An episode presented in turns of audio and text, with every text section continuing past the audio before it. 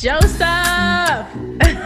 Mary. We oh make no! it Don't in say no, America. Don't say my name like that.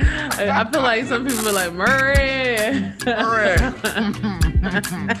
Mary, we made it in America. well, welcome back to the Black and Brown Get Down podcast, everyone. Uh, we happen to have our election special, so it's going to run a little differently today. You'll hear from a bunch of the homies who uh, are dope, amazing, and also killed it during this election season. Um, but look, for now, you got Joe and me. What's popping, Joe? Hey, what's happening? I'm excited Um, about this episode. Ready to learn what we can do moving forward. What the people gonna do? What the people gonna do? Listen, what did what did we do? I- Hey, that's I mean, real, People though. have voted in historic numbers. I just, you know, it's been uh, amazing. More so because time and time again, you see, uh, it's us, the people who, you know, have to save this. Mhm. Dun, dun, dun, Right, right, raggedy ass, raggedy ass country. Right, we gotta we gotta constantly show up and show out. But we get the lesser. But you know, Right, you know, right. but that's listen, we're gonna have to change that and it's gonna have to change immediately because we can't keep handing and delivering these wins without um, you know, our humanity being respected. Uh, where were you? Like, I mean, how was your election night? Um, you know, what where were you? What were you doing? I feel like the whole week I was glued to CNN or MSNBC or some sort of news platform. So the the election night, I don't know, I was just overcome with anxiety, all these emotions feeling that I was feeling, and then that next morning where I was like, oh shoot, he didn't he didn't just win. You know what I'm saying? Like I know in Mhm. 2016, I woke up like, yo, what is life coming to? And then, you know, 2020, I woke up like, oh, there's hope. There's hope for change. Um, you know, Pennsylvania was still outstanding. Uh, Arizona, Nevada, Georgia, which flipped blue, which is crazy. Um, we'll talk about Arizona Right. a little later, hopefully. But Salute yeah, Stacey um, Abrams. yeah, right, right. So it's just you know, constantly, you know, we see throughout history that uh, the global majority comes to um, yes, for the global save- majority. right to save the United States from the hot mess that uh we find ourselves in. So yeah, how were you feeling? Uh, yeah, I was feeling cool. I mean, I, I was really, I was like, it's, it is what it is, you know, like we're gonna see, you know, what happens. I wasn't, I was trying to disconnect, I think a little bit just because I wanted to protect myself and my emotions. We had a bunch of uh, local elections here, um, some school board race, DA campaign, um, and judge races here locally. And so I wanted to connect to those specifically, um, connect to, you know, one of the biggest ones and one of the biggest issues, actually, how I came into the work is um, through my family's experience with um, my brother's incarceration. And so the DA race is a huge, huge race for me. Uh, one, because it really shapes what the culture of our city is going to be like, not just in the things that we celebrate in New Orleans. We love to celebrate things, but like even how we're able to move freely, how our, again, our humanity is respected, whether we're talking about um, the culture of NOPD, whether we're talking, you know, we keep talking about defund the police. Well, it's in all of the things that we, you know, including the DA's office. And so we need someone there who's obviously going to uh, be laser focused on creating public safety in this city, uh, but to be able to do it in ways that we're talking about um, treat people with dignity, you know, allow people to uh, r- really move around and have their humanity respected. Um, so yeah, I'm supporting Jason Williams for DA. Uh, but then there's there's a couple of other things. We had the library uh millages come up, just a couple of different things. I, so I wasn't tripping off of uh Harris and and Biden. I was more just like I had to disconnect because I didn't Yeah. want to, you know, Right. Yeah. to- but then once I came back around to it, I was like, all right, we I actually have to, you know, really think about this and marinate on this. And so that's why I was like, okay, let me call the homies and figure out like how did we actually deliver all these states whether we're talking about georgia or arizona or you know um, specific elections like the da race here in uh, orleans parish or like the uh, dc uh, race that christina henderson she'll talk to us about in a little bit. Um, yeah i just think it's it's you know obviously it's all important.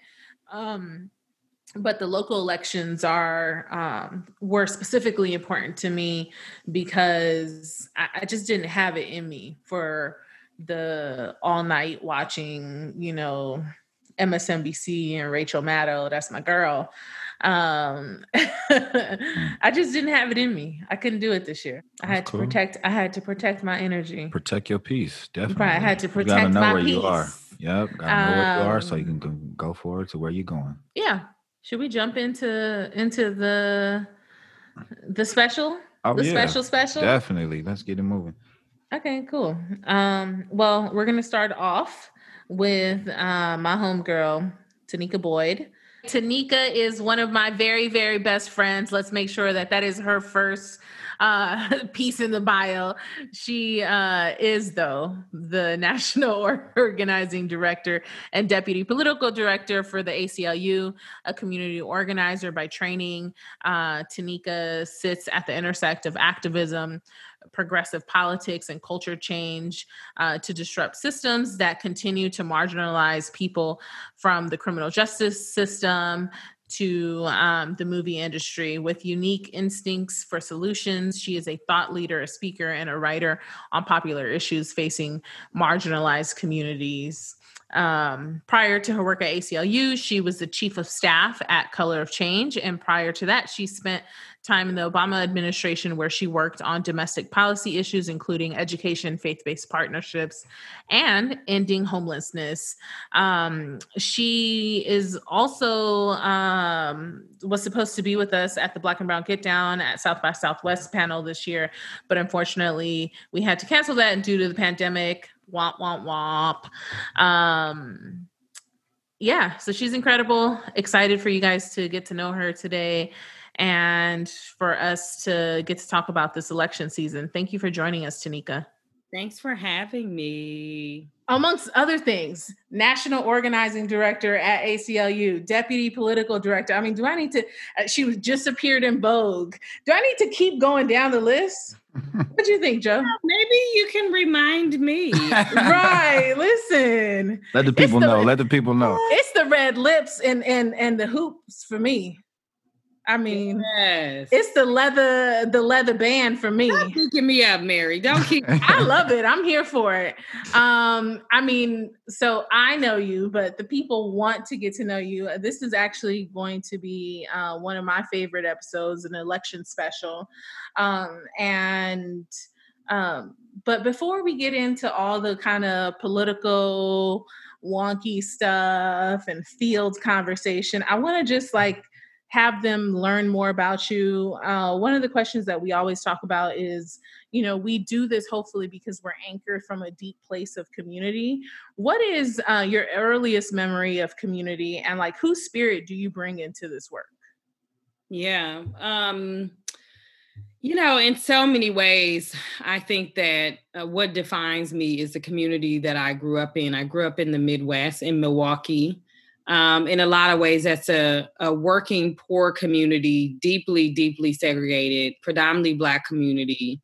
Um, you know, parents in a lot of ways were organizers. They weren't formally trained as organizers, but they fought for every 50 cent on the dollar. So I got to witness that like every day of my life and just watch people um, you know, take something and and make it even greater and mm-hmm. deeper. And so I got all the same stories that every other organizer has of going into the church basement and seeing people organize for different things and going to house and tenant meetings and neighborhood block associations and all kinds of things. So I got to witness that just like early um, idea of what it means to build relationships with people yeah. around you to move even like in a real like granular way but to move something so that you could just have like a slightly better tomorrow. Um, and I bring that with me um, in my work all the time. You know, I have grandparents who, in a lot of ways,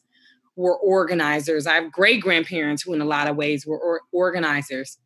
And I think one of the one of the stories that I love the most, um, and one of the narratives that I that I always bring with me to my work, and even just like, you know, just who I am as a person. Um, through ancestry.com and just like family just like family narrative i found out one of my ancestors was born in 1850 her name is um, belle nolan she was born into slavery in mississippi and just understanding what does it mean to be like free at 15 mm. and then to be married to someone who else who also was a slave at 15 and then to have like nine children before you're 30 years old and to be documented in the US Census as like somebody who didn't have more than a second grade education and was a, a laborer and kind of like all of these things.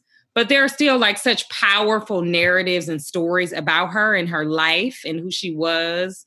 And, you know, everybody think they great great granny was beautiful. And just like, you know, how gorgeous she was and all these things. And so I always just take that spirit of who um, I imagine her to be and all the things that she overcame and all the ways she like built just a better house for me to live in. And so mm. I always mm-hmm. think about, I always think about her. Come on, Titi Bell. Uh, Titi Bell. I love that. Ooh, the remix. Right. um, I love that. And I mean, even as you imagine her, right? I mean, I could imagine, you know, what she looks like. Uh, I mean, she was probably giving us, if you're giving us all this in 2020, I can't imagine. Giving a little something, you know, just a little something. I believe she was. I know she was bringing it. I and I think that's one of like just my favorite things about you, right? Is uh, all of your gifts and how dynamic you are and how you weave all these things together for us. Whether we're talking about style, whether we're talking about travel, uh, social justice, and like deep embedded values, how do you bring all that together? And, you know, oftentimes we talk about trying to show up as your full self. When I tell you, I, I mean, I always experience you as showing up as your full self. Like, how do you do that?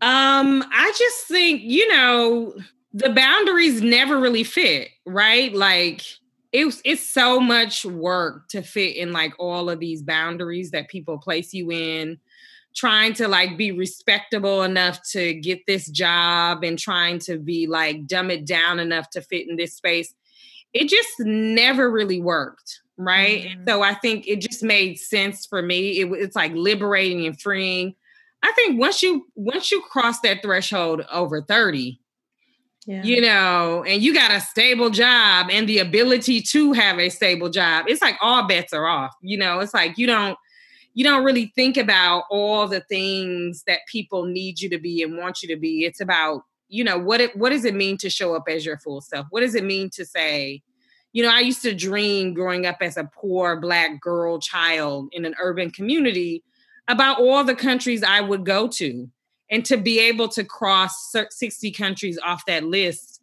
is a dream of mine that I like, you know, I enjoy that. That is important to me. That's a part of my identity.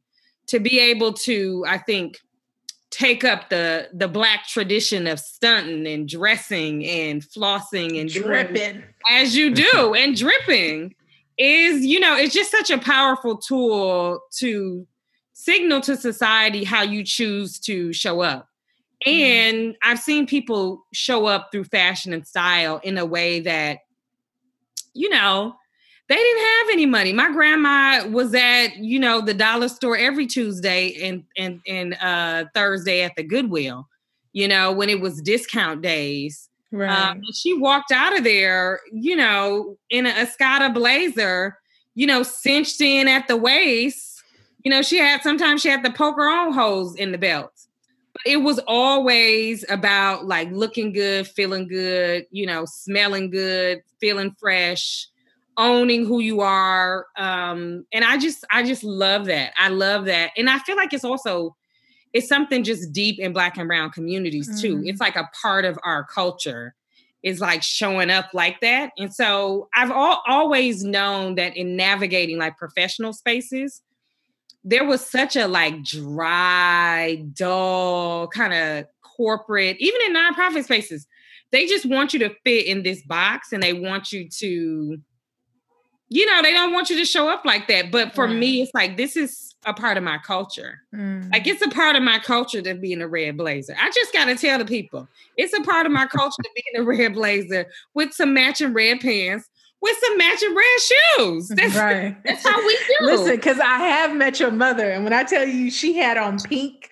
from top to red bottom, to and she, that waist was cinched. I mean, she was given. I, I understand that this is a, look a part of the deep legacy. You know, and sometimes she give me a. It's a little too, you know, 1991 for me, but you know, I love her so much. Right.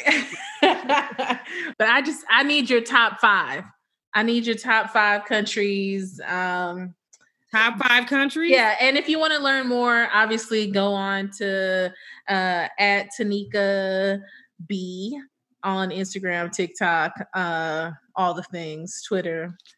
Um, but give us a top you five. Twitter's a different space now. Twitter is very much activism now. All right. You know, my Twitter account is very much activism. But top five countries, um, South Africa, number one, because it's just like, you know, it's a lot of different experiences. You could be in a safari, you can be in a like you can be in like Maboneng in Johannesburg, it's giving you a vibe. You can be in Cape Town by the beach. And it's also a new democracy. And they just showing you how it's done. You know, I like the idea of, you know, some of the economic policies that they're putting in place specifically for the black majority I think it has a long way to go in lifting people, but I love South Africa, um, Greece, Santorini specifically. I just like, you know, Medi- I love Mediterranean countries. Ghana, uh, I went to Ghana for the year of return um, for folks in the African diaspora, and it was just. Oh, I know people still paying off that credit card debt. you know, sorry for them, but it was a good time. It right. Was, it was such a vibe. It was just you know, West West Africa's a lot of things. It's a lot of things, yeah. but it is, it is damn sure a vibe. It's some good food. Um, I love Brazil for the same reason why I love South Africa in a lot of ways. It's just like one of those African diaspora countries that um it's just you can get so many different experiences in different cities mm. in different states. Um, it's just incredible.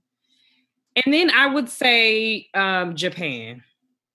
Japan is I've just never met a more populous country mm. that was so quiet. Like Tokyo is like you could be walking down the street. They have more people than New York City.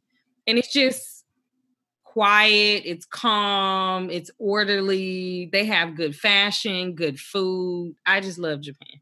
And it's only 400,000 of us in New Orleans. But boy, when I tell you we make noise and you going to hear every single step. I know it. I know it.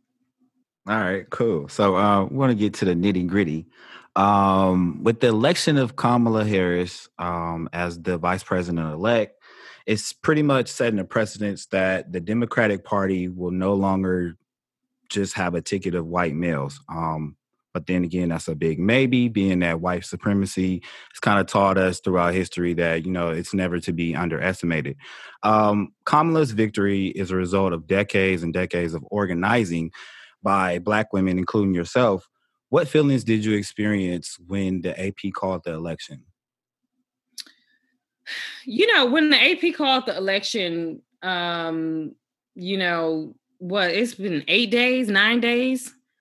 Um, I was shocked at my own shock. I was like, I was surprised by how happy I was mm-hmm.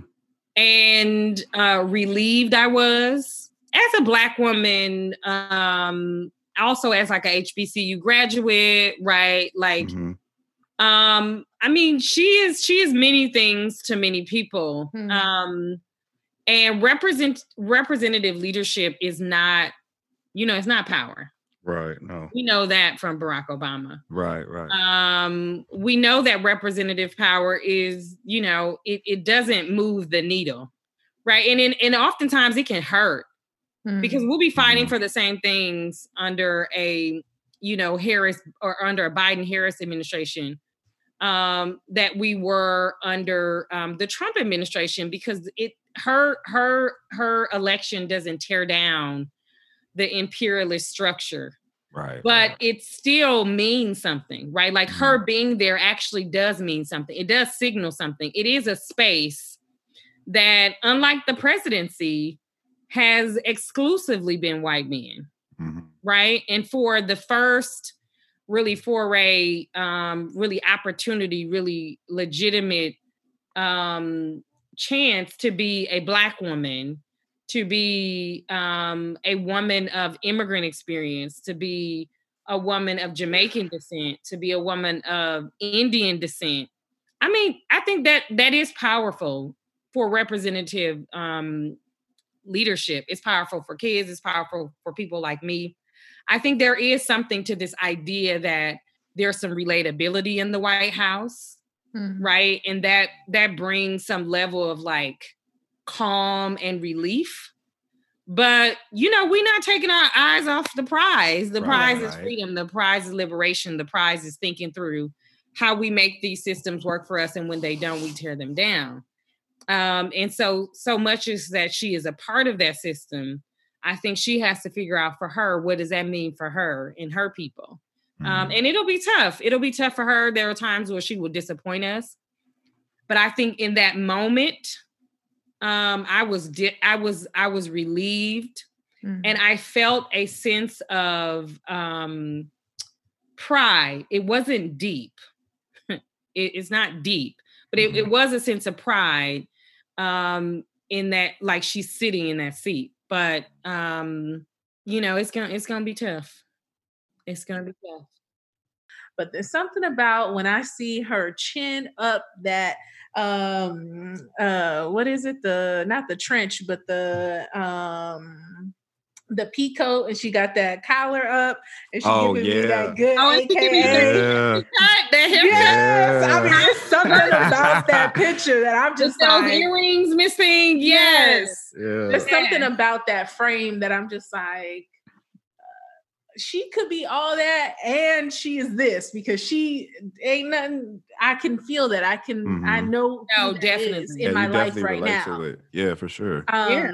so And I I love think- it I think so many of us are more surprised by how much we more we relate to her than President Obama. Oh yeah. You know, because she just, you know, they they they try to say it's frivolous to be dancing and bopping and you know, but black pain, you know, eh, black joy is not the absence of black pain. You know, it's Mhm. like you can be joyous and and still be revolutionary and still be invested in liberation and, and work within systems um, and think about ways to dismantle them. I don't know if that's her role, but it's still just like I know that's not her role. Uh, but it's still, you know, it's just when she be bringing it to spaces, it's just incredible to see, and I'm, Yeah. I'm just always happy to see that. No, I love it. Uh, one of the things that was completely different about this election was that uh, sort of how we organized was different, particularly for electoral politics, right? And uh, knocking on doors is not the same in this election that it was, you know, in the last. It's much harder because of COVID.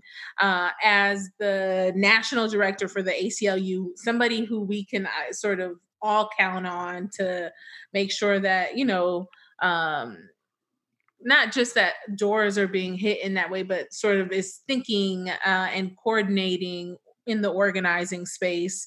Uh, how how did how did you think through this differently? Uh, how did you think through this huge challenge that you were up against? Yeah, I mean, with COVID, um, and then shortly thereafter, the murder of George Floyd and the uprisings that really spurred a more diverse movement this summer. Um, and then the just subsequent murders, right? Tony McDade, Breonna Taylor, the just re-emergence of her case.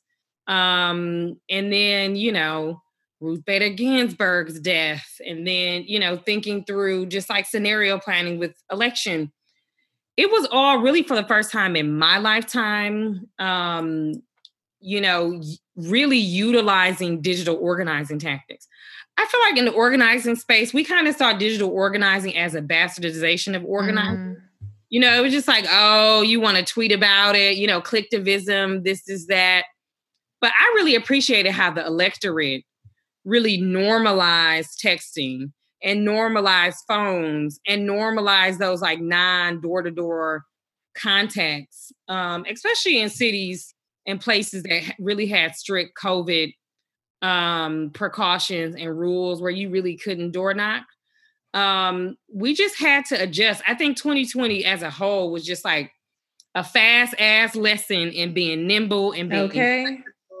and thinking about how do you land the plane, even though it's shaky and we don't know where this thing is going. Um, so we just had to, you know, we had to adjust like everybody and move. Okay, cool. Thank you for sharing that. Um, so you are so Bay, so Bay Area. Oh, okay. Oh yeah. it's in me. I can't. I can't read it. Um, it's in you. It's just in you. Yeah. um, all right. So 45 says he won the election. We know we're gonna have a new president, though. Um, but nonetheless, our work is far from over. So recently, you told Vogue that the ACLU will be doubling down on its efforts post election. Um, now that the victory is behind us what's next for you all? And um, where should our listeners be focusing our attention and what can we do to support? Yeah i mean this is when the real action starts. You know we have a network of activists around the country um, we call them people power so peoplepower.org is our site where we cultivate um, and support and bring forth actions for people who who see aclu as just a part of their like activist community. Um, and we're going to just continue to gear up on the federal things that are important. That's racial equity, you know, that's economic relief, specifically related to COVID. You know, this country um, saw fit, and this Congress and that administration really saw fit to give um, everyday working people and people who are unemployed due to an, an international pandemic $1,200. Right. So it's money that's due to the people. So we have to go get that money and we have to work on it and we have to put pressure on Congress to make sure that they're delivering some sound policies for people. Our liberties are still in jeopardy every single day in this country. Every day we're not fighting for that they're in jeopardy. And so that still exists even uh, when there is a new administration. Accountability is important. We still have to hold this administration accountable, like we've done the the 46 other administrations. Uh, we have to continue to do that, count uh, just year after year. And then also, there's just a bunch of state and local initiatives. You know, there was a promise um, to the people last year mm-hmm. around figuring out ways to defund police. Uh, we have work in Minneapolis that we need to finish with, mm-hmm. um, you know, local partners and uh, being led by Black organizers on the ground. There's a bunch of reforms happening around the country with police accountability. We got to get people out of prisons. We have to reform prisons. Um, it'll be the 50th anniversary of the war on drugs uh, next year.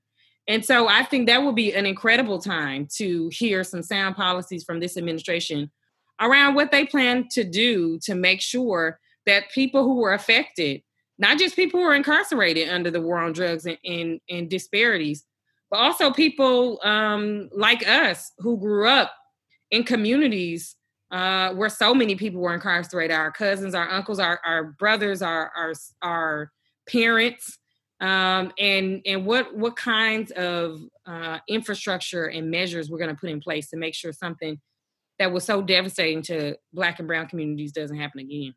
So, yeah, we we're going to be pressing forward. Nice. I'm here for, for, it. Sharing that, yeah, for sure. And I'm right behind you. So you right let me know what you need. Well, you know, you always in front of me. So, Ooh. Listen, one of the reasons I'm one, I'm so proud of you. I love you so much. I admire you. Um, no one to me walks with more conviction, more brilliance, more style, uh, more integrity than you do, Tenicka Boyd. I need the next, you know, give us two minutes. Look, because I know, look, she has to go to her next meeting. Um, what advice do you have to a young organizer or or a mid-level professional who's just like, I know I have more than this in me. Like I'm I, I need to be on this. Like, how do I practice freedom? How are we moving towards liberation? And I don't feel it at my current job. What does that person do? What advice do you have for them? Yeah, it's not about the organization, the job, the entity. You have to be committed to the work. You have to be committed to the mission. You have to have a vision of liberation and your contribution to that. And that mm-hmm. will that will exist in many ways. Right? It, it may exist in social impact, it may exist in politics, it may exist in organizing, it may exist in narrative building, it may exist in at the intersections of all of those things. But we can't be so prescriptive, right? This is not our parents' economy. This is not our parents' jobs. You don't have to stay in places. Um, an organization that you walked into, you know, may not be the same organization a year later. You may be a different person. I think a lot of that needs to be said out loud so that people understand that that's okay as long as you have a commitment to the work. Um, one thing I'll share, because I think is really important, I think is also just indicative of the kind of relationship that Mary and I have. You know, one time I said to Mary, I don't know if social justice is for me. And Mary said, You don't, you, it don't work like that. you know, you know, you don't choose it, it chose you. You know, she's like, you can't, it's nothing you can do, right? right. You you you have to be committed to the work. It chose you. You are chosen to do this work. Right. So you, you came may, out the womb and it said we go together. And we go together. you know, and you can be tired and you can take breaks. And we definitely need to normalize self-care and sabbaticals and thinking through how we become whole. Um, and just because we're anti-capitalist doesn't mean that we can't also make a living wage doing this work and mm. you know figure out ways to you know, be happy and whole and sustainable doing this work. And so we just have to make sure that, you know, our commitment to an organization doesn't override our ability to be commitment to be committed to the work. Um, because that's that's what's most important. Thank you. Where can we find you? Where can the people find you? Online. online. Social distancing. Social distancing. Right. Okay. At Tenicka B. Okay. On all social media.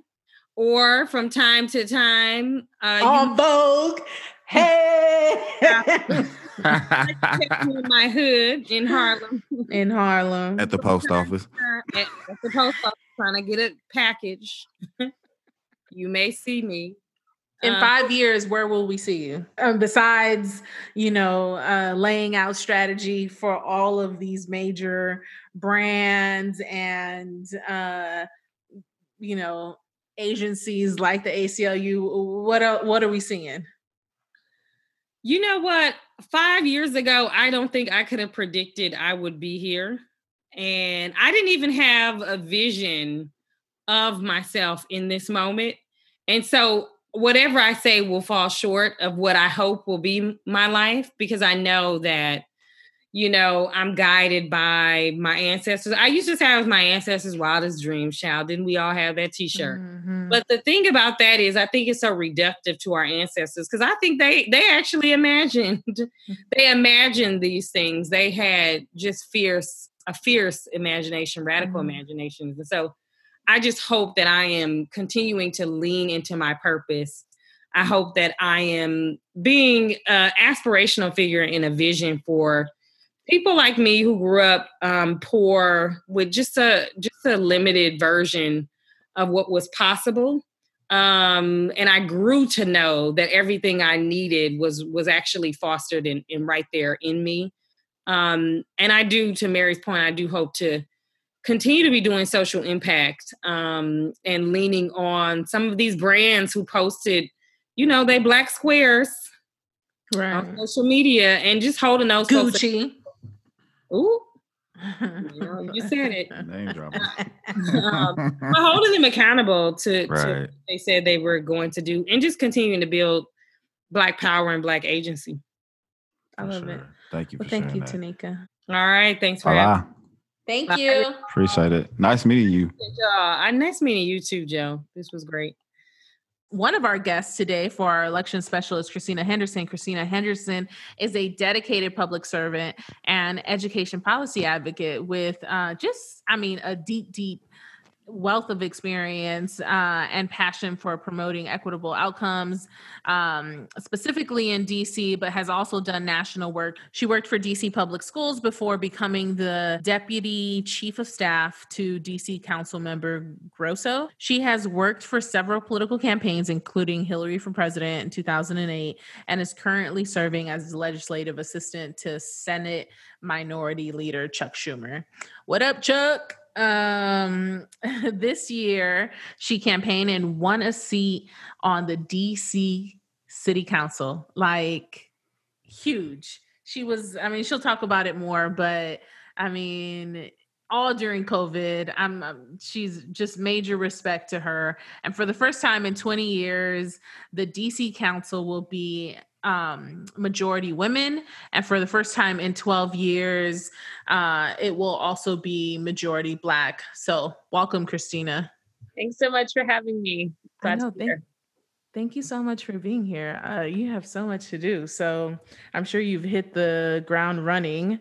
Um, so thank you for giving us a, a few minutes. Uh, I just want to jump right into it um, because you know, I've spent so much time with you, but I know folks want to get to know you.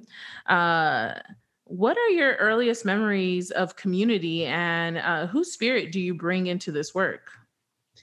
Yeah, I would say, um, honestly, my earliest memories of community actually go back to church. Um, my dad is a minister. Uh, my mom used to sing in the church choir.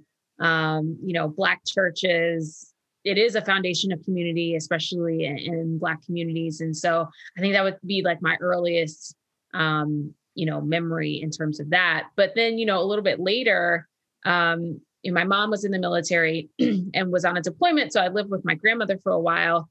Um, but my grandmother was a teacher, and you know how teacher hours don't really work out. And so I would literally, you know, walk from elementary school to a neighbor's house and stay at my neighbor's house until my grandmother was able to come home and come get me. And that was also, I think, a, a formative um, memory and experience around how communities take care of one another, how they take care of the kids, how, you know, the older ladies, they always had eyes on you. Mm. Um, if you were acting up, and uh snatch you up real quick. Exactly. And no one would ask any questions because they'd be like yeah you know you were wrong. So i think those were like my earliest and it, it i bring those experiences into the work and and just sort of reminder that community is deeply rooted in my upbringing but also how we do business how we think about others how we want to see change is based in community. Cool so tell us about your journey leading up to the campaign. Like, how did you get started in politics? And also, like, what made you run? Yeah, so the start in politics kind of came a little late, I guess, in life. I would call it late in life. I was in college. I was a freshman. Um, I went to college intending to like major in English. I wanted to be a writer.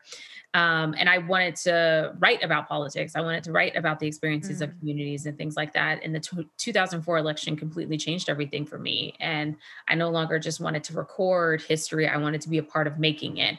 Mm. Um, and changed my major to political science, um, worked on some political campaigns to help get some good people elected to office, made some switches to want to focus in a little bit more on policy. So worked for a couple of school systems. And then um, had an opportunity to work um, on Capitol Hill and then also in DC Council and local government. And I actually never, you know, in the back of my mind, I might have thought, yeah, I'd love to run for office one day. But when I left the council um, in 2017 to go back to Capitol Hill, I just assumed I was closing that door. I'm okay to be a policy staffer and do that work. Um, but even being away from local government, you know, I was just, as a just a resident, very frustrated in what I was seeing happening around the changes that were happening in the District of Columbia and how I felt like, you know, we had a lot of people who were talking about equity, but no one was actually putting forth policies to truly make that a reality, to truly make sure that your zip code in the district does not determine your access to success. And you know that wasn't the case and so um, i was actually encouraged to run by my former boss um, who decided not to seek reelection. And i jumped right in. Nice nice nice. Well again congratulations. Um, but with that, what were the biggest challenges campaigning in this political environment? Um, you know, you got the climate of justice, and then also you're also dealing with the uh, pandemic. Yeah, I mean, I think it has like a lot of things that were kind of colliding together. So no one ever anticipates that the first time that they run for office is going to be during a global pandemic. Mm. So when I announced my run in November of 2019, the outlook of the city was very different. The outlook of the country was very different. I had a different type of campaign plan around, you know, we're going to knock on doors, we're going to be at the barbecues and the fish fries and the civic association meetings and the block parties and the parades and all of those different things. And then everything shut down in March. And then having to try to figure out, as a first time candidate running in a citywide race, how do I get a message out to as many people as possible in a virtual context or where people are wanting, you know, we're very conscious around social distancing and those kinds of things. So that was very challenging. Now, add to that, on top of that, you know, the social justice and racial justice protests that were happening around the country, especially that was happening in DC at the time. Um, I think stemming from the George Floyd um, killing, it brings about a different type of challenge because I think you guys kind of know this, right? There is a generational divide when we talk right. about policing and community policing in society. Um, we can go back to the 94 crime bill and sort of think like how that kind of came about, but also here in DC. And so, how do you bring your authentic self in as a 30 something year old, right, who has had, you know, experiences in this city and and seeing what is happening to black and brown folks in terms of being over policed and walking around just wanting the sense of being like i want to be presumed innocent without having to dress in a suit and not wear a hoodie and all of these different things mm-hmm. while also balancing the concerns of seniors in our neighborhood who remember what it was like in dc in the 70s and 80s um, and want to be able to also walk down their streets in a sense of safety and calm. So I would say that the pandemic was one, but also how do you thread this needle around? I think this ongoing conversation that we're having in Black and Brown communities around policing from a generational aspect. Thank you. Yeah, it's, I mean, I can't imagine as an organizer, and part of why we're doing this election special, and we're talking to, you know, folks around the country who have, um, you know, killed it in races like you, right? Uh, but who, who've also been the organizers who've had to, you know, get out there and like, make um well i'm guessing in in your campaign you were the organizer right? Because it's it becomes such a thing where you don't have a crew around you you mm. know uh like you used to right? Having campaign meetings and uh but it's really just a grassroots effort. And so we've been talking to folks just to learn more um and then there's the thing of like we're also trying to lead in very different ways uh you know in 2020 i think you know what we've seen from some of the best leaders is in addition to you know um having the big job having you know a family having uh you know responsibilities within your family uh, there's this thing around like taking care of yourself. How have you been doing that? Is that a thing or you look great right now? But i mean how do you how does one do that? And while juggling all of the things um and yeah i mean give us the give us the tea on that because i'm struggling. I mean i'm struggling too i'm not gonna lie like it was hard um you know from march until the beginning of september um, my daughter was home with us while we are working from home and also doing campaigning, right? Because daycare centers were closed in DC and having to balance childcare, being a candidate, working, but also wanting to take care of yourself, I'm not gonna lie, it was very difficult. It was very difficult. And I, you know, she's back in daycare now, so it's a little bit Come on, Jesus. Yeah. Right? Came through. I was like, oh no, you going. right. You're gonna make this uh, a way out of no way. right. You putting that mask on and you keeping it on all day. Uh, see? no, but I, you know, there, there, you have to steal moments for yourself. Yeah. Of quiet, mm. of reflection, of just being, you know, by yourself. And for me, sometimes it was like, okay, I'm going to go to the grocery store by myself. And I may sit in our driveway for 10 more minutes just to collect just me time so that when I walk in the door, I can be fully present for my kid, right? And and and for my family all together. But I also, what are we doing on in those 10 minutes? We on Instagram, we're FaceTiming someone, we're just quiet. I mean, sometimes it's just like I'm gonna close my eyes. I'm a, it was my grandfather used to say, I'm gonna rest my eyes. right. Mm. Be all the way asleep, huh? Yeah. I'm just resting my eyes. I'm just resting my eyes. Um, but sometimes it's like listening to music. I love music and just like feeling in that moment.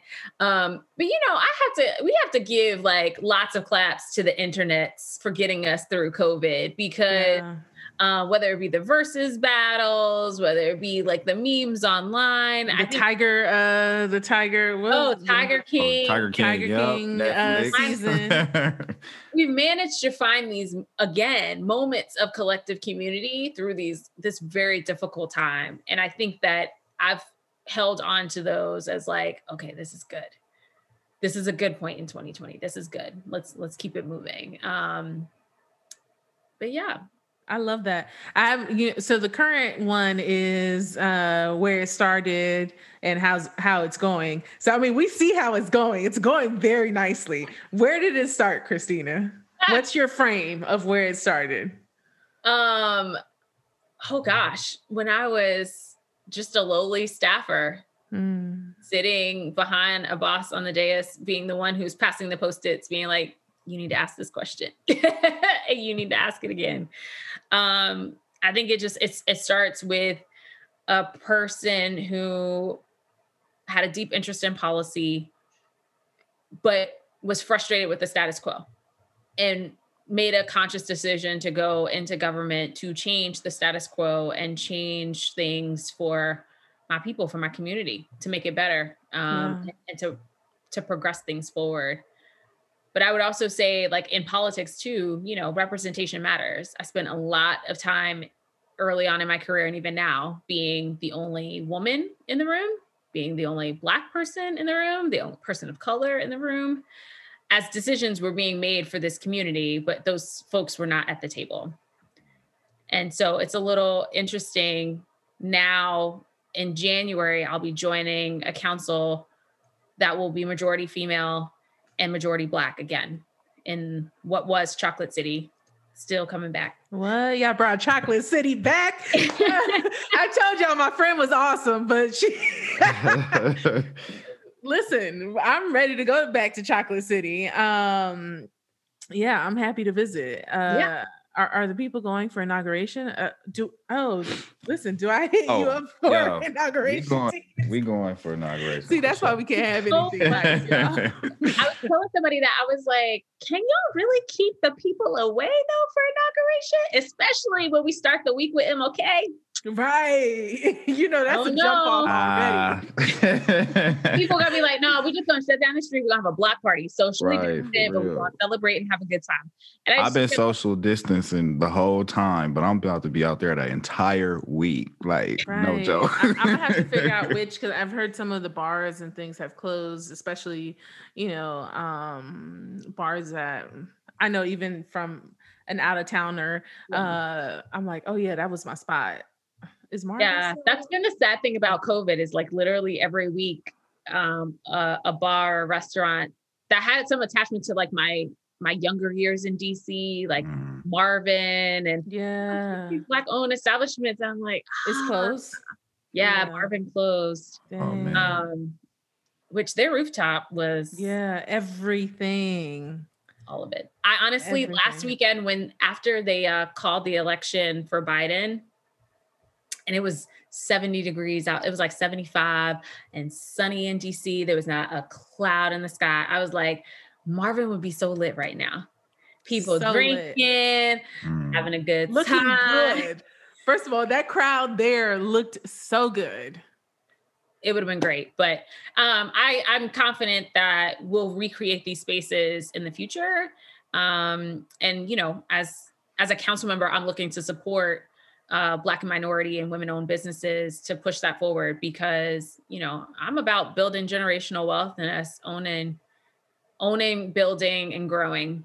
Come and- on, building our own institutions. Listen, well, the last question was really about, uh, you know, that the time is now for Black and um, brown women who are in political office to uh, lead. And you know it seems like we're willing to follow as a you know as a country which i'm excited about. Uh, but it's not just about leading. There's something about us that just leads very differently. And so i wanted you to tell us about that because um, you know you talked about it in your interview with the washington post. Uh, the washington post um, endorsed you, which is huge. Mm-hmm. Uh, I just I want to geek out on that a little bit. I mean, when I see all of these uh, notable, you know, I mean, leadership of the Democratic Party like tweeting you out, and we're just expressing, um, you know, support for you. I just want to geek out on that a little bit. Tell me about that. Like, how did it feel to, you know, get endorsed by the Washington Post? Um, it was crazy. I will be honest with you. I honestly let me tell you how I found out because people think that like I knew, Mm-mm, had no idea. Um, I had a conversation with the post, did the interview, you know, going on about my day. It was a Saturday morning. I had a lit drop. So we were going out to do contactless canvassing. Um, I was having, I was feeding my kid. We're having breakfast in the morning and a friend sent a text in a group chat because you know group chat saves lives if you don't have one mm, get all one. the time right. And uh, one of my friends angela was like uh so are we not going to talk about this? That's all she said. I was like what are you talking about? Talk about what? And she dropped the link and all i saw was my picture. And i was On the like thumbnail. Oh what um so my husband has this picture and I think he might have had taken some video. I've never let him post it because my hair was not done. I was dressed, but I looked wild. And um, it was just, I feel like a moment of validation and pushing the momentum forward. Like, you know, for your listeners who are listening in into your earlier question around women running in leadership right now and representation, um, there were 24 people in my race. Mm. I was outraised I was outspent. I was out endorsed. Literally, mm-hmm. every labor union in our city endorsed someone else. Every progressive organization in our city coalesced around a different candidate. And I still got it done. But God, look, I'm giving you that real uh, PK realness right now. um, and I will just say this though. I mean, I feel like number one, there's an appetite. People want they want to vote for women. So if you are a woman out there who thinking about running for office, and have to be council, it could be school board, whatever it is, now is the time to seize your moment. Now is the time to find your coalition, find your people, and like go after it because um yeah, the the moment is hot and I feel mm. like this is a mm. great opportunity for us to right size and put some balance in organizations and institutions that have been overly white for a very long time and bring a different tenor of debate, but also bring some different issues to the table. I was the only candidate in my race who was talking about childcare in a pretty constant way. And a lot of that came from the fact that, like, my own lived experience, but also recognizing that childcare is not just a care issue, it's an economic and workforce issue. This was even before COVID. Now people, you know, they like, oh yeah, childcare, we need that. um, and so I don't know. To all your listeners out there, run, lead, win, build. Let's do it. And do it right. I mean, listen, it's you know, I, I think representation is so important. And I also think about, you know, um, that in addition to representation, um, you know, being right on policy and being right on the issues is so critical. So, um, so yes, run and also, you know, some people are great charismatic figures, you know, but might need some help on the policy and don't be afraid to, you know, like you said, collaborate with other people um, so you can get that support. Excuse me. Ooh, I was giving you that PK realness, and now it's in my throat. God said, "Gotcha." Uh, you were acting up. Right, right, right, right, right. God was like, right. If if you gave us a ten years out, where where you're at then, what do you think? I know this is a hard question. Uh, um, ten years. Well, you know, I'll hopefully still be serving. Um, hopefully, DC has statehood. We have state now, right? Mm. And you know, we have a, a bigger say in what's happening in our in our city and in our country around us moving forward. Um, but grounded in community, that's where I'll be. Best of luck. We thank you and we're so grateful for you. Thank you for having me. Uh, and last, we have the homie Luis, Luis Avila. Luis is a longtime organizer. He came uh, to the US in 2000 from Mexico. Luis has really become one of the biggest uh, change makers in Arizona. Luis and other organizers spent the 2000s fighting um, back against the harsh legislation criminalizing undocumented immigrants in Arizona and in other states. He collaborated with organizers and leaders um, to advocate for the DREAM Act, fight against SB 1070, and challenge Joe Arpaio. Fuck Joe Say that. uh, right. Like, bro, I used to hate hearing his name in the news. Right. Um, make you cringe. And yeah. Uh, he spearheaded Somos America, the largest immigrant rights coalition in Arizona, and served as the vice chair of Unidos board of directors. He currently serves as an advisor for 270 Strategies and runs his own organization called Iconico uh, where he has coached a new generation of community organizers around the world. And as you know, Arizona flipped blue in 2020 and for the first time in 24 years helped to secure the Biden Harris victory. Give it up for Luis. Thank you so much for being here. Thank you for the invite, Mary, and nice to meet you, Joe, too. Oh, yeah, definitely. Nice to meet you. And Joe got that deep voice. Look, don't, oh, don't come with it. that right. You were don't doing come with that, that Barry White check. fam. Like you were doing the mic check, and I was like, oh. right, right. All that good feedback we be getting and be on Joe. Um, but, um, so okay, we're going to talk about Arizona. I mean, first of all, Luis is the homie. And so um, this is going to be super, super fun. So tell us about your earliest memory of community and really like what draws you to this work. And then whose spirit do you bring into this work? Yeah, well, I, I think, uh, Mary, that I, I started at a very young age. Uh, when I was 15, I'm originally from Mexico, um, and I lived in this city called Querétaro, which is about two hours north of Mexico City. And um, you know, at, at, the age of 15, um, I tried to run for student government in my high school, um, and the principal was like, "No, not you."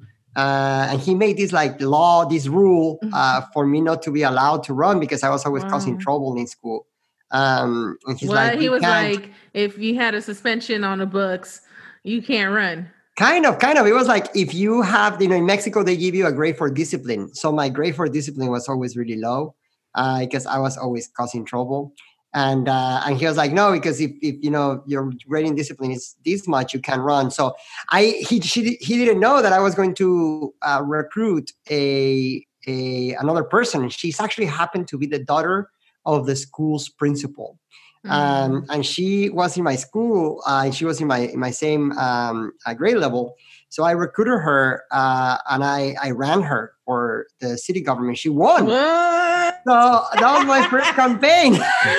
but I didn't know. Of course, I, I was love just, that. You were like, "Nah, fam, we're kingmakers around here." Like I was doing it out of like anger, you know. But at the same time, I was thinking like, you know, what do we do as young people when we have you know things to say. And back then you know i'm, I'm old I, I didn't have we didn't have facebook or even myspace. You know it was the times where like we we were finding spaces to say things right? Mm. Yeah. did it in the in the streets you know uh, dancing or rapping or some people did it you know uh, like me. We, we created a, a fan a magazine you know some people will call it a fanzine. Um, and this magazine was like a bunch of angry young people who were writing about politics and culture. And that was the first time i actually created a community where every wednesday we would Mm. meet at a coffee shop and like come up with ideas about what we wanted to write about in the magazine what we wanted to do. Uh, and really that's kind of what carried me over. You know i was writing a lot about politics. My father had lost almost everything uh, after nafta. He was a, a, a dairy dairy farmer and he had to sell all his cattle because we couldn't compete with the american and canadian powder milk that was being imported into mexico. So you know it was one kind of like rebellion against the the principle but at the same time also like a need to express my anger and discomfort and you know irreverence against the system. And, and that's i think that's how i got started. And i would say that to what i bring uh, in the spirit that i bring is really the the resilience of our of our ancestors. I mean i, I just think about uh, my grandparents and and you know the parents of my of my parents and how you know uh, uh, with a lot of suffering and a lot a lot of dedication they were able to give my family uh, a life for enough uh, to have enough to to provide for me and my siblings and and I have them in mind all the time with the work and I continue to hopefully try to accomplish their wildest dreams. I love that. Nice. Thank you. So flipping Arizona is monumental.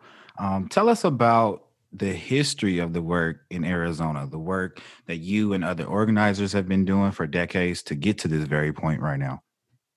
Joe, let me let me start by saying that it is never easy to talk about work that is historical uh, in building. That it's like it takes it takes a whole community because we always leave people out, right? And that's Right. that's a really unfortunate thing. I think that nowadays with social media, uh, some of us get more shine and some someone gets more of a spotlight. But uh, there's so many people out there that did incredible things. I'm gonna just like really quickly say that in the first years after 9-11 there was a really bad anti-immigrant sentiment in in arizona that you know there were actually people shot in the the border you know i, I was uh, patrolling and i'm going to tell you really something funny i haven't said ever before but you know kyrsten sinema the now senator of arizona uh, used to go out and like you know check on the Minutemen who were patrolling uh, the desert. She was actually one of the people who was trying to look for humane and legal aid in the in the desert. That's how I met her. Mm. And there were people like that everywhere in the country, sorry, in the state, trying to do something against this kind of anti-immigrant sentiment.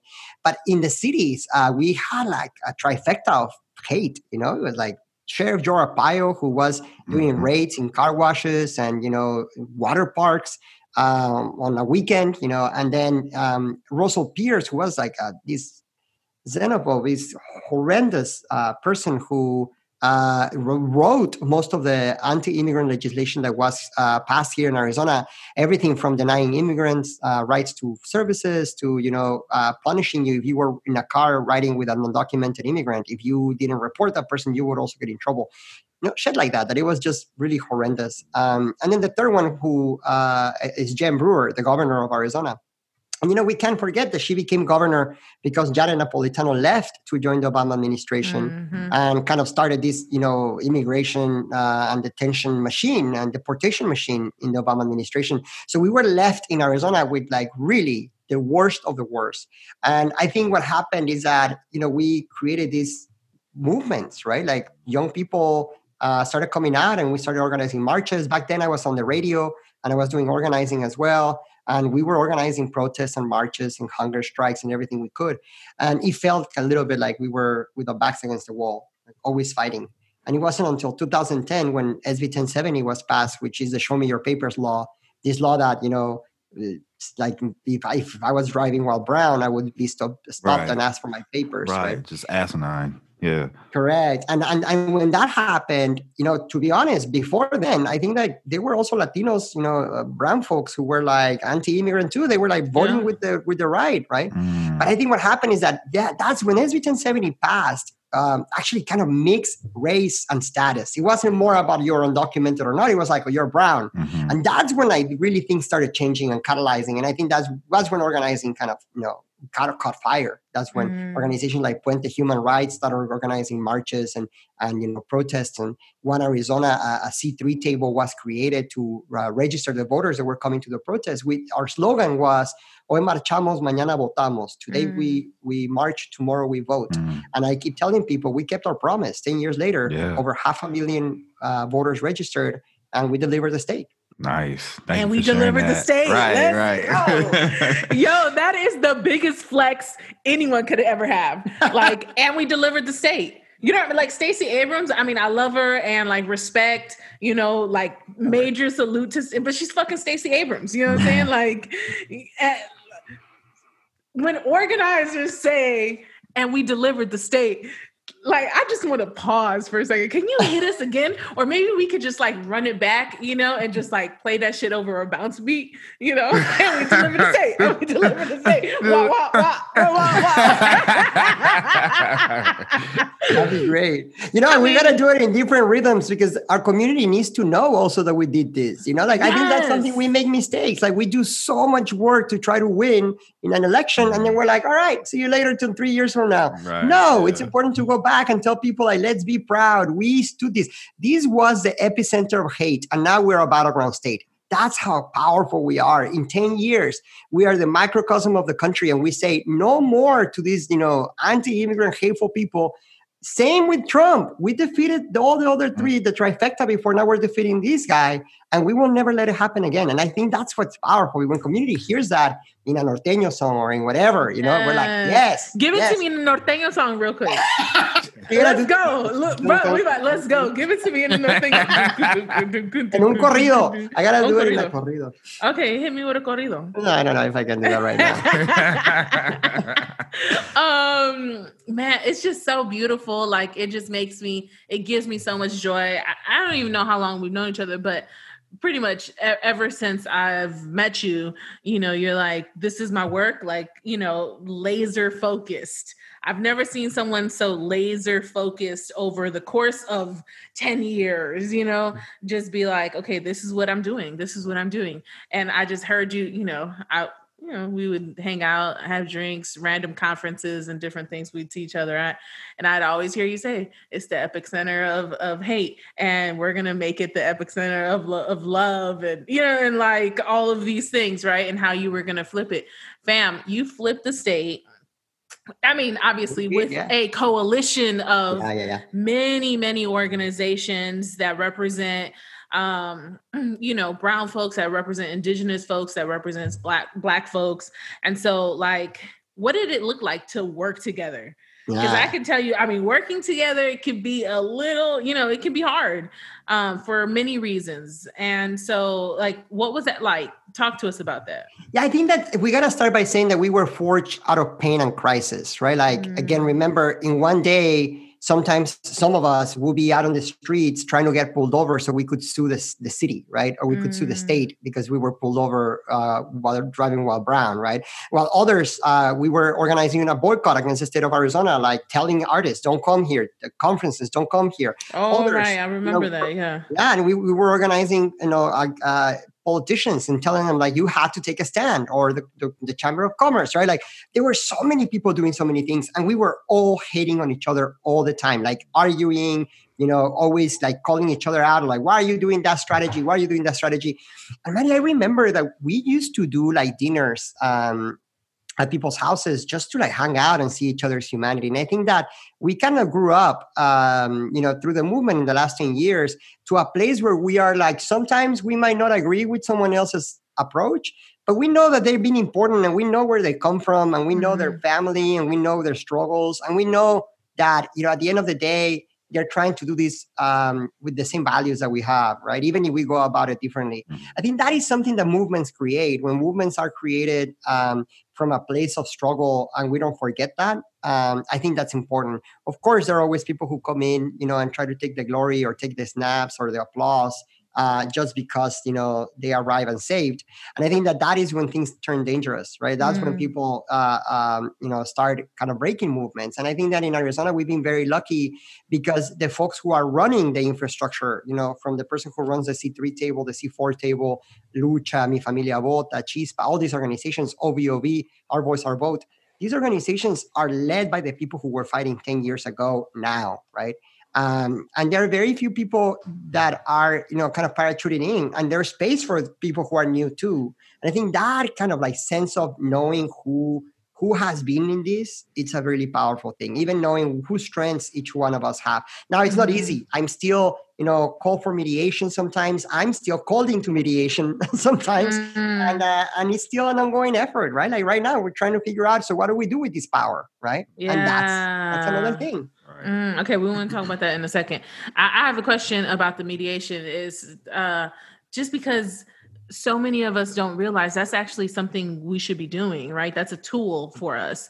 And so, can you just give us a sense of like who does the mediation and like what could like an issue be? Say, uh, could an issue be like uh, when I first came to this space, like, Memi, that's this fail. Like you didn't look at me right. Like, you know, or what do what do people have mediation? Is it like just deep issues? You know, talk to us. I, I think that you know it's always about scarcity, Maddie. It's always about someone saying like, "I don't have that," or, or, you know, or "I want that," or "You're taking too much." Usually, that's where it comes from, and it also comes from personalities, right? Like, just to be honest, there, I think that there are assholes in campaigns, people who work mm. in politics that they think that they deserve the world and that they, everybody should kiss their feet, you know, and that they are, you know, the smartest people everywhere. And I think they're, and usually they're guys, you know, we are men who are usually playing that role. And, and I think that that is usually where it comes from. I'll tell you that I've been lucky enough to be called um, to see if I could mediate conversations. And usually they start with like a reminder about why we love each other and why we mm. do this work and then kind of like seeing the differences and where those differences broke down in the conversation.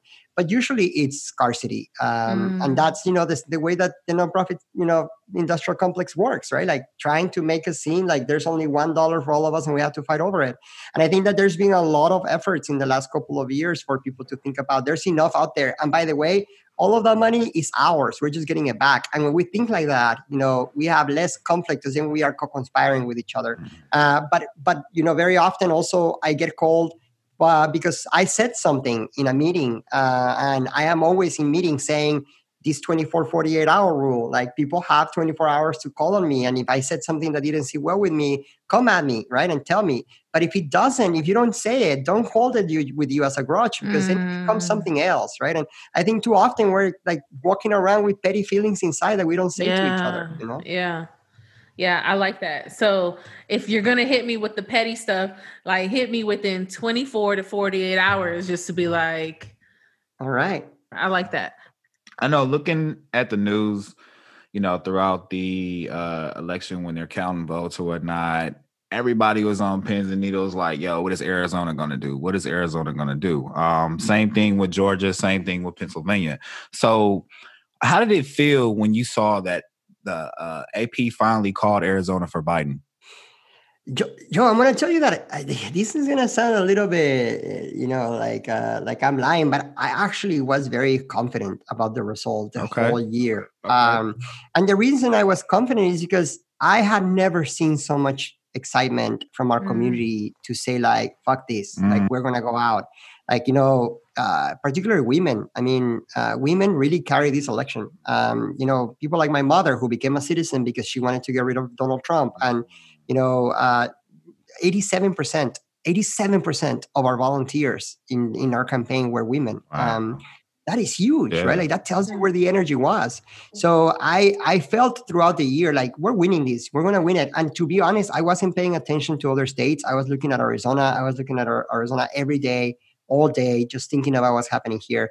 Um, and then on election night, when when uh, when Fox News called it, um, I I felt relieved because I felt like you know all this work it's actually paying off and what i thought about is like this story that we've been telling about how arizona is a microcosm of the rest of the country is real mm. right and i hope that the message is not just like oh arizona flipped but this is what you can do when you invest year round in communities of color when communities of color are in charge of the strategy when we are you know the the ones who are have the clairvoyance to think about the future when we are invested on and we're building the political infrastructure. This is what happens. That's why georgia and arizona look the way they look right? And that's why nevada was like on the thread even after so many years of investment because they're transactional investments sometimes right? And i think in arizona we work year round we work in issues.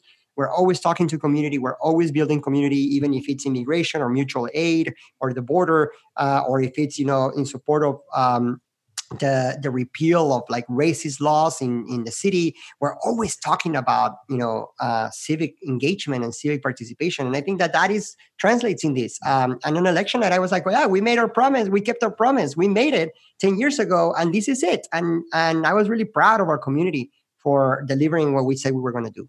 You know i did see a lot of press around specifically the um, big number of voters uh, in the native community. And so can you just talk a little bit about that about like what that looked like?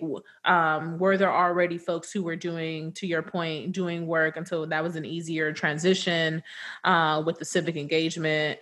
And then you know actually getting folks to the poll or was that sort of new infrastructure that needed to get built like organizing infrastructure I think it was both, Mari. I think that we had some organizations that were working on their own individually, and I think that there was an effort to like bring people together and create the space for new for new folks. We knew that the state couldn't be delivered if Native American participation didn't increase by two percent. We knew that. We knew that the Native Americans were crucial were crucial for this. So, uh, you know, for example, we launched a contest called the Native American Voter Engagement NAVE project and we basically say, we'll give you $30,000 if you pitch a good idea on how to increase voter participation. So we received, you know, dozens of applicant applications, native folks who were like, this is my idea, this is my idea. Um, and five of them were finalists. And the, the folks who won that contest ended up with like $65,000 wow. on grants and like attraction attracting dollars but the other four organizations received you know thousands of dollars of investments as well. So there were some of them were like graphic designers who created really amazing images. Some of them created mm. videos. Some of them became spokespeople. And these kind of like sense of creating a space where native folks were like in charge they were the ones who were getting the like. They were the ones who were in charge of the ideas and the, the, execution of the ideas really changed the dynamic right? We started attracting more dollars. There was an organization there is an organization called itca the intertribal council of arizona which basically organizes with all the 22 tribes in the state of arizona. And they've always been a little bit apolitical. This year they changed it. They actually became a coalition that started doing voter registration and voter information. And we can't forget that in arizona one in four cases of covid are native. Even when they are less than 10% of the population, they're being hit really hard. Mm-hmm. So they were also super angry. They were like, what the fuck is happening? You know, they're taking over ventilators. We don't receiving any aid. We don't even have water. And they're telling us to wash our hands. So I think they were fed up enough to say, you know, we're going to go out and we're going to vote. And they voted in historical numbers. And yeah. you know, over 85% of them voted for Biden. Love it. Um, I, can just see right from a I really wanted folks to get the the context of like Arizona, but then going super, super deep, like I could see that there was all of this power that was built um, from like neighborhoods, from you know reservations, and that you know shot straight up. So now there's all this power in Arizona, right? That already existed, but that's been activated, um, and through these organizations and through these just sort of community groups. Um, so what now, right? How how are organizers and organizations and sort of the collective going to leverage that? And then specifically, like um y'all delivered Arizona to the Democratic Party, you know, and what does the Democratic Party owe the people of Arizona? Oh my God, that's that's a point here, right? Like, I think first things first, we do have the right to rest and the right the right to restore, and I think that one thing that I'm telling people when they're asking me what's next, I'm saying like give us time to think. Let us give us time to be in silence. Let us give us time to connect with each other, laugh, and take care of ourselves because COVID is is not a joke, right? And and it's coming with a vengeance. And and you know we already have uh, loved ones that are uh, getting the disease, and and I want to make sure that we none before we do anything, let's start with being and like just being with our with each other and being with with what we did. Uh, the second thing is that we are doing several things. There's a project already happening with all these organizations you mentioned. You know, the the coalition of all the uh, communities of color coming together and creating a platform for the next 10 years you know and they're already mm-hmm. thinking about what are the policies we want to push starting in january and there is a platform already being built. The second thing we're doing is also thinking about political infrastructure. You know two weeks ago we launched a, a fellowship called the harvest and you know the I harvest comes after the rain right? And and what we're saying is like okay we're going to train 22 all uh, folks of color to be policy makers and policy shapers. Nice. So we're going to be offering them jobs, you know, connecting them with jobs in the private sector, in the legislature, with the different organizations so that they can get in there. But think about it like this. They're not only going to go as individual, but we're telling them, you're going with us. You're going to be our intelligence. You're going to pick up our phone calls. You're going to be also be a voice in there for us. And they're all fired up about it, right? And they're learning about different things. For example, we are really basing a lot of our policy making on the Black Panther uh, ideology. And how do you Mm. think about policy outside of the system, right? Mm. And what do you Yeah. do? What do you do within the system to change, and what do you do against the system to change it? And then the final thing is that we have to get better at training uh, candidates. Uh, we can. We're not a kept electorate of the Democrat. I am not working for the Democratic Party. I'm working for my community. It happened to be that the Democrats are the choice right now that we had to make. But at the end of the day, I want to hire. I want to recruit, and I want to uh, uh, support and elect better candidates. So I think that's the next step for us. Like, you know, we elected Carlos Garcia for the city council last year the guy who organized most of the marches in during the you know 10, 1070 right? We are we we uh, the woman who's running for democratic whip in arizona raquel teran was the woman who was you know filing lawsuits and and, and against sheriff joe arpaio our people are starting to run. We got to identify more and more and more people who are to take into those offices so we can hold them accountable. And at the end of the day if you know i spend always more time protesting democrats than electing them so i'm ready for whatever's coming I'm here for it. Uh, we'll be cheering you on. I have a, a sort of, if you had advice to give to young organizers or young people who don't even identify as organizers, right? Who just like know that there needs to be a change in their community, what would you say to them? Don't go to Where law should school they start? Don't go to law I'm school. kidding. No, no, no. Because everybody's like, what are you? What do I do? I want to go to law school. No, no, no. I'm kidding. Uh, do whatever you want. But uh, I'll say what what I would really, really recommend is that we have to do more analysis of power collectively. Mm. You know, power is like water. It moves around to wherever it needs to move, and none of us have it on hold it forever. Uh, there is a group of folks like you know racist folks who want to uphold white supremacy that want to keep power and they're a minority that have way too much power we have to as people as individuals as organizers as just regular folk continue to think about who has power and how do i take it from them. If we don't do that analysis we're going to continue to just like burn ourselves out because we keep going out there with rage uh, and being our you know being righteous but nobody wins by being righteous. We win by being strategic strategic. We win by being smart. And the only way to, be, to do that is to do the actual work you know who is this policy benefiting? How do i get to a place where i can take the power away? And what do i need to do either with my individual choices of what do i consume or where do i invest or where do i live or who do i support or all the way to who do i work for how do i work for what is my role in this movement? And i think that there's a lot of martyrdom out there right now people who are like feeling guilty for not doing and solving it all you are not you are not the solution for everything. You're the solution for a thing for a group for yourself and your responsibility. So like dial down a little bit of the pressure you feel on yourself. Dial down a mm-hmm. little bit of that like expectation that you have of being perfect or like representing the culture. Like be the best you can be. Inform yourself and create community with others and we're going to be fine. Thank you, Luis. thank you Super both. this is so you. much Thank fun. you. Thank you. And um, yeah, go check Luis out and uh, jump into his DMs. Um, you know, he's like a wealth of information and knowledge. He's one of my uh, organizing um, homies, but really has taught me so much everything from, you know, like strategy to like training folks. So if you want his uh, instituto to look, are y'all uh, taking contracts right now? We're always Uh, taking everything we're always right, all right, all right, all right. Listen, go go get your team uh, trained. Go get you know, uh, make sure that you have all the information and tools that we need to be able to do this work and to be able to do this work well. So uh, jump. We'll actually make sure that we tag him and all that. Uh, yeah. Get get trained, fam, and get trained by Instituto. Uh, that's who we use. So uh, we appreciate you, Luis, and look forward to uh, all the the stuff you're going to do in the future. Yeah, we'll have to let you get the rest and all of that that you asked for before we ask you what's next because I already know it's got to be good. It's gotta be good. Thank you so much for making this, creating this space. I love your show. I love the first part of a show where you're always just like, you know, shooting the the shit and talking, and I love that. I love to listen to it. Keep doing, keep doing it. You're doing a great service to all of us. Awesome. Thank you. Appreciate you. Well, this was good, Joe. I mean, dang, I, I don't, I, I, we got so much. Yeah. And I think so we got much so much content. the analysis, but then also just like really solid people who are doing this Mhm. work. Mhm. Yeah, it's very inspiring Yeah. too. What are you walking away with? What am I walking away with? Let's see. What's your Um, takeaway? I, I love the fact that Luis put out that you can't do it alone. It's not just you. So it's like take take this moment and just try to press forward and do the best that you can do. A lot of the times, um, I know myself, some of my friends were always like, "No, I got to do something greater. I got to do something greater." Kind of like Luis was mentioning, like, "Oh, I'm thinking about law school. Like, I got to do something." But it's like just understand where you are, understand that there is more that you can do, and just take that day by day. Yeah. How about you, Jerry?